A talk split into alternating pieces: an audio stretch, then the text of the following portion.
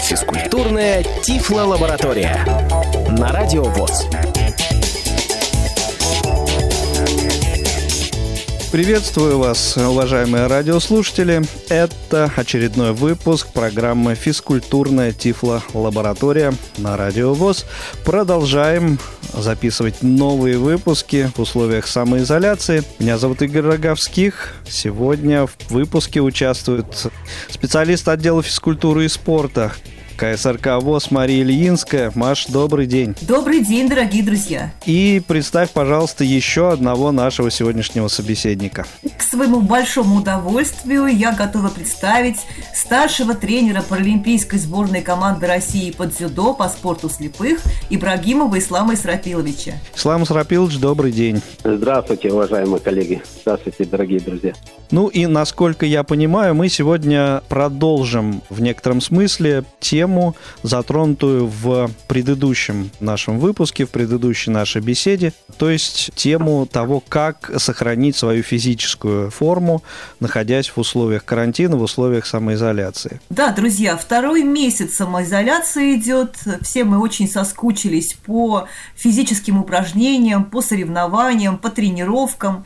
И если для обычных любителей физкультуры и спорта, это, конечно, очень э, важная тема, то представьте, насколько она важна для профессиональных спортсменов. И поэтому, Ислам, очень хочется услышать э, твое мнение, что происходит с нашей паралимпийской сборной командой под дзюдо. Ведь этот год должен был быть для нас знаменательным, должны были состояться Паралимпийские игры. И мы на наших дзюдоистов всегда возлагаем очень большие надежды и ждем высоких результатов. Сейчас все перенесено на следующий год. Э, хотелось бы услышать о том, как формируется календарь в этом году. Все мы надеемся, что, может быть, уже с середины июня возобновятся какие-то тренировочные процессы, какие-то мероприятия. Ислам, расскажи, пожалуйста, что будет проходить все-таки в этом году и в каком состоянии физическом и моральном находятся наши спортсмены-паралимпийцы сейчас? Дело в том, что как раз нас буквально сняли со сборов, которые были запланированы в рамках отбора на Паралимпийские игры. Должны были после учебно-тренировочного сбора полететь в Бирмингем на отборочные соревнования к Паралимпийским играм. И, в принципе, вся команда выходила к около пиковому состоянию. И к такому состоянию подвести команду, понятное дело, теперь будет очень сложно. Я собирал небольшое совещание тренеров, они мне предложения присылали и специалистов. И я понимаю, что в первую очередь на самоизоляции будет страдать функциональная подготовка спортсменов. То есть спортсменам можно определенное задание дать и на этом успокоиться. Благо было время на это, хотелось к этому подойти э, как-то более ответственно. И я исходил из того, что есть частные владения, частные дома, есть квартиры. И более выгодная ситуация, у кого частные дома, владения. Для них мы делали одни рекомендации, а у кого квартира, немножко другие большая часть подготовки, она более силовая, общая физическая подготовка спортсменов. Раньше где-то не хватало времени на растяжку, где-то не хватало времени покачать пресс, спину. Обращали на это внимание. Работа с резиной много, работа с болгарским мешком. Большая часть работа с собственным весом. Понятное дело, что у кого частный дом, и перекладина, и турник, и брусья, у кого что есть, резина. А в квартирах, дабы силовая подготовка более-менее шла нормально, дабы не страдала функциональная подготовка, мы придумали ряд э, небольших упражнений, которые они делают на скорость и количество повторений несколько. Надеемся, мы все ждем с надеждой, что с 1 июня будет ослабление режима карантина, выхода из самоизоляции, и где-то можно будет тренироваться на природе. Есть физкультурные уголки, спортивные уголки в парках, кроссы. Мы на это очень надеемся. Если даже еще две недели 1 июня не разрешат, фитнес-центры, тренажерные залы и наши спортивные залы э, татами, то хотя бы уже подводиться две недели, тренируясь на улице. И еще хотелось бы сказать по планам. Турнир, который мы готовились в Англии, он не отменяется, он переносится на ноябрь месяц. Я стал быстро верстать календарь, потому что он отборочный, и надо под него готовиться. И быстро мы сформировали единый календарный план. У нас стоит с 6 по 13 июля тренировочное мероприятие в Кисловодске. Оно будет базовым. Там мы можем хороший, функциональный, тяжелый такой сбор провести. Почему тяжелый? Потому что мы на верхней базе проводим, база Югспорт Кисловодск. Там разряженный воздух, тренироваться тяжело, хорошие нагрузки. Мы немножко постараемся форсировать события. Учебный тренировочный сбор в Кисловодске. Там много кроссов, много кроссов по пересеченной местности, кросс на большое седло, на малое седло. У нас единожды была подготовка перед Паралимпийскими играми. Я помню, когда мы все функционально хорошо вышли за 40-45 дней до Паралимпийских игр. Зарядка состояла в том, что утром рано 7 часов построения. После построения мы бегали до малого седла и обратно кросс, и потом растягивались. Это, это занимало минут 30-40, но это такая была зарядка. И должны были бегать все. И тяжи, даже если не добежал, то дойти э, обязан был каждый. Ну, Типа такого планируется сбор, потом э, еще в августе э, учебно-тренировочный сбор, потом мы планируем чемпионат страны провести 19-22 октября. И где-то конец ноября, нам даты не озвучили, конец ноября сказали, что тот турнир, который должен был быть отборочным в Англии, он состоится. Возможно, там появятся еще другие небольшие турниры, э, но не самого главного характера. Почему? Потому что, ну, где-то э, какие-то страны, э, Ташкент, кажется, был, в Германии какой-то небольшой турнир. Ну, то есть там можно точечно кого-то отправлять, кого-то можно туда ехать, не ехать, но в Великобританию э, первые номера, те, кто планируется участвовать, э, планируем участие на Паралимпийских играх, он ехать обязан. Ислам, а вот такой вопрос. Я знаю, что ты э, очень активно общаешься, стараешься общаться с паралимпийскими сборными командами из других стран.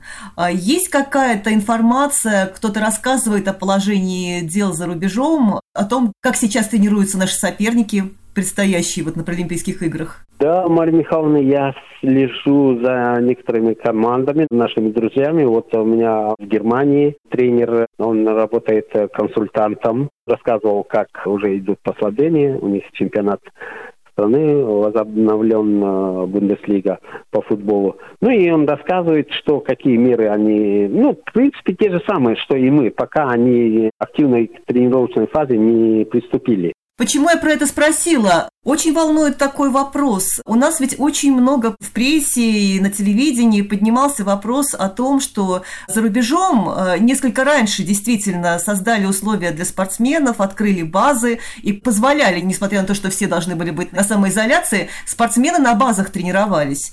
А наши ребята находились дома и имели возможность тренироваться только дома.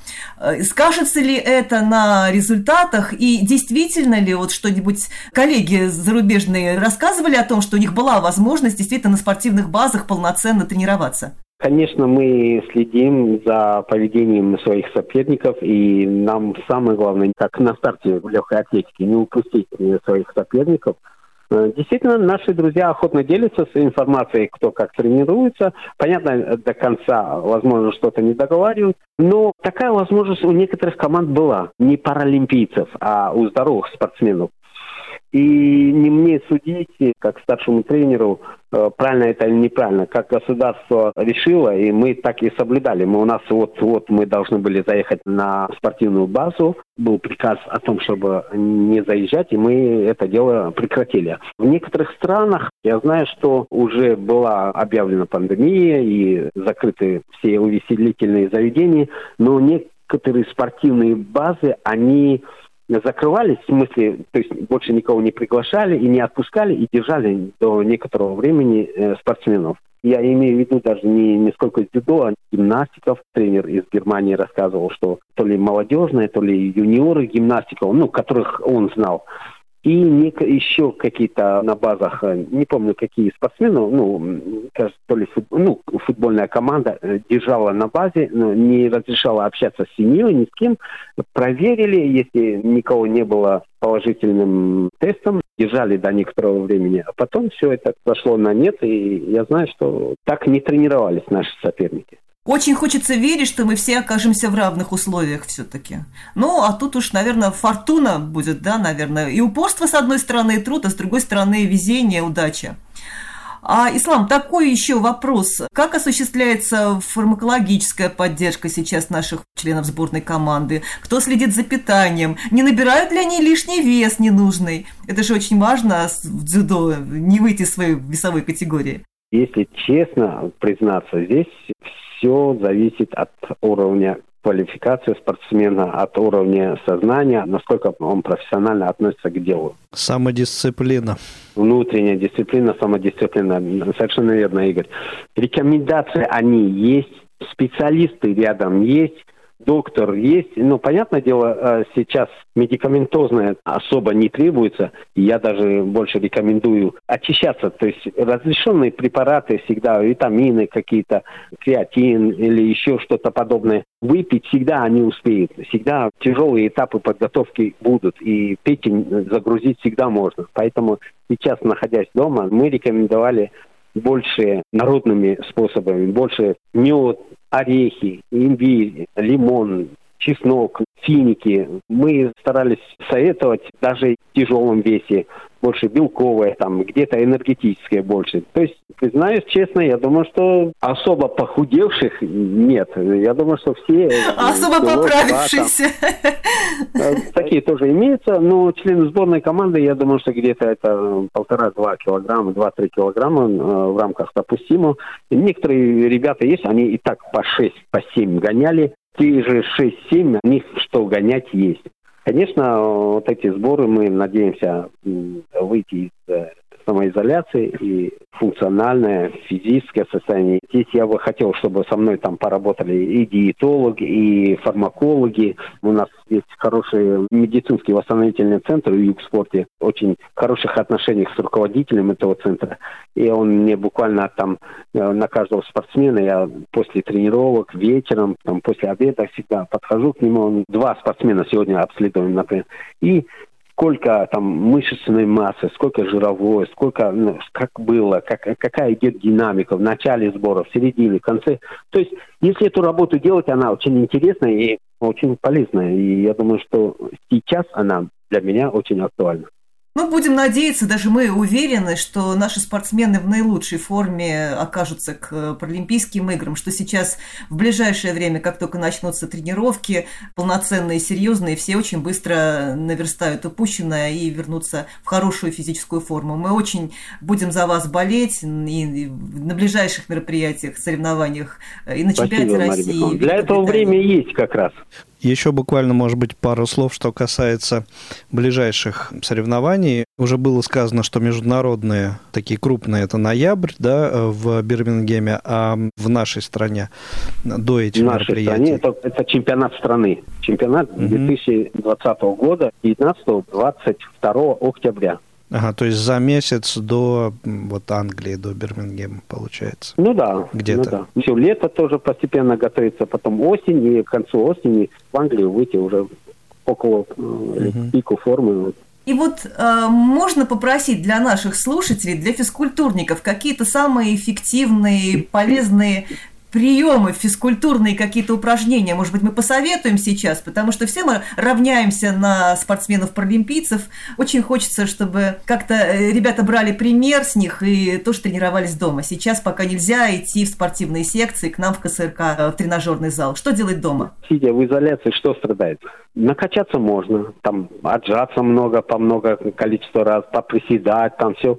Больше будет страдать функционалка и еще вот на две вещи хотелось бы обратить внимание. Функционалка – это мы там работаем с резиной, специфические упражнения, там на количество повторений. Этим вам голову морочить я не буду, потому что, ну, хотя можно резину э, там на лестничной площадке или, ну, не к батарее сорвете, привязать и тянуть резину, как лыжник, влево, вправо, к левому уху, к правому уху. Это тоже как бы по 20 повторений. Ну, там борцы эм, делают специфические подвороты на, на бросок в одну сторону, подвороты бросок на другую сторону, движение как боксеры. Очень не хватает часто время на упражнение на пресс. Старайтесь дома на это обратить внимание. Мы часто жмем штангу, мы часто боремся много, набарываемся, набрасывание делаем, или играем в футболиста, много играем, голбол, много играем, но в конце там отжимание, приседание, что-то, ну пресс. Вот пока есть дома, количество просто набирайте, просто количество повторений. Набрать 500 складных ножичков.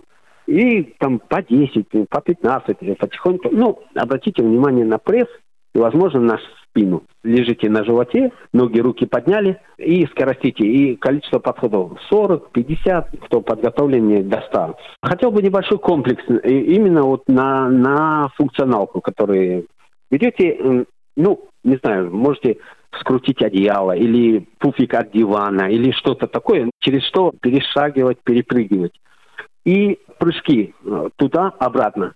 Вы можете э, прыгнуть туда, развернуться обратно, прыгнуть, а, разворачиваться обратно или прыгать боком туда-обратно. Первое упражнение – прыжки через предмет. Если вам физическое состояние позволяет, ну, там такой кубик должен быть небольшой, как подобие, э, чтобы вы имели представление, как будто там лежит человек. И через него прыгаете туда-обратно, туда-обратно. Прыжки сделали, 10-15 прыжков. Не отдыхая сразу отжимания. 10-15 отжиманий. Тут же встали, делайте э, упражнение, мы называем э, звездочка. Исходно положили ноги вместе, э, руки вдоль туловища. На раз вы делаете прыжок, ноги шире плеч и руки в стороны. Получается такая звездочка. На два снова исходное положение. И э, вы делаете также на скорость. Раз, два, три, четыре, пять, шесть. Также пятнадцать. Это у вас первые были прыжки туда-обратно. Второе упражнение отжимание. Третье упражнение звездочка. Четвертое упражнение упор присев, упор лежа. Пятое опять вы бег на месте. Шестое легли и складные ножички. Это вы лежите на спине, ровно на спине, и на раз складываетесь кончиками пальцев, достаете голеностоп. И самое заключительное упражнение, а, после складные ножички переворачиваетесь на живот и одновременно поднимаем ноги и руки. Прокачиваются мышцы спины. Вот этот небольшой комплекс, его можно сделать на телефоне, есть такая программа, можно там по 20 секунд. Он 20 секунд отбивает там сигнал и смотря уровень подготовленности. Если хорошо подготовлен, скоростишь. Попробовать можно, если не сильно готов, от 10 секунд. И э, средний темп. Мы доводим это упражнение практически до 40 секунд, но в э, интенсивном режиме. И количество повторений уже, конечно, не, не следим, мы делаем их максимальными. Спасибо. Спасибо, Ислам. Я надеюсь, наши ребята используют э, этот опыт и попробуют такой комплекс, он будет очень полезен. Очень ценные, ценные советы. Мы ограничены во времени, а хочется говорить бескон... бесконечно об этом. Ну, у нас еще будет надеюсь, время в следующих выпусках поговорить. А, на сегодня будем заканчивать. Спасибо большое. А, Мария Ильинская, а, Ислам Ибрагимов. Э, и э, Игорь Говских э, работали сегодня для вас в этом выпуске. И ждем вас в следующих выпусках нашей физкультурной тифлолаборатории. Берегите себя, не болейте. Всего доброго. До свидания. До свидания. Физкультурная тифлолаборатория.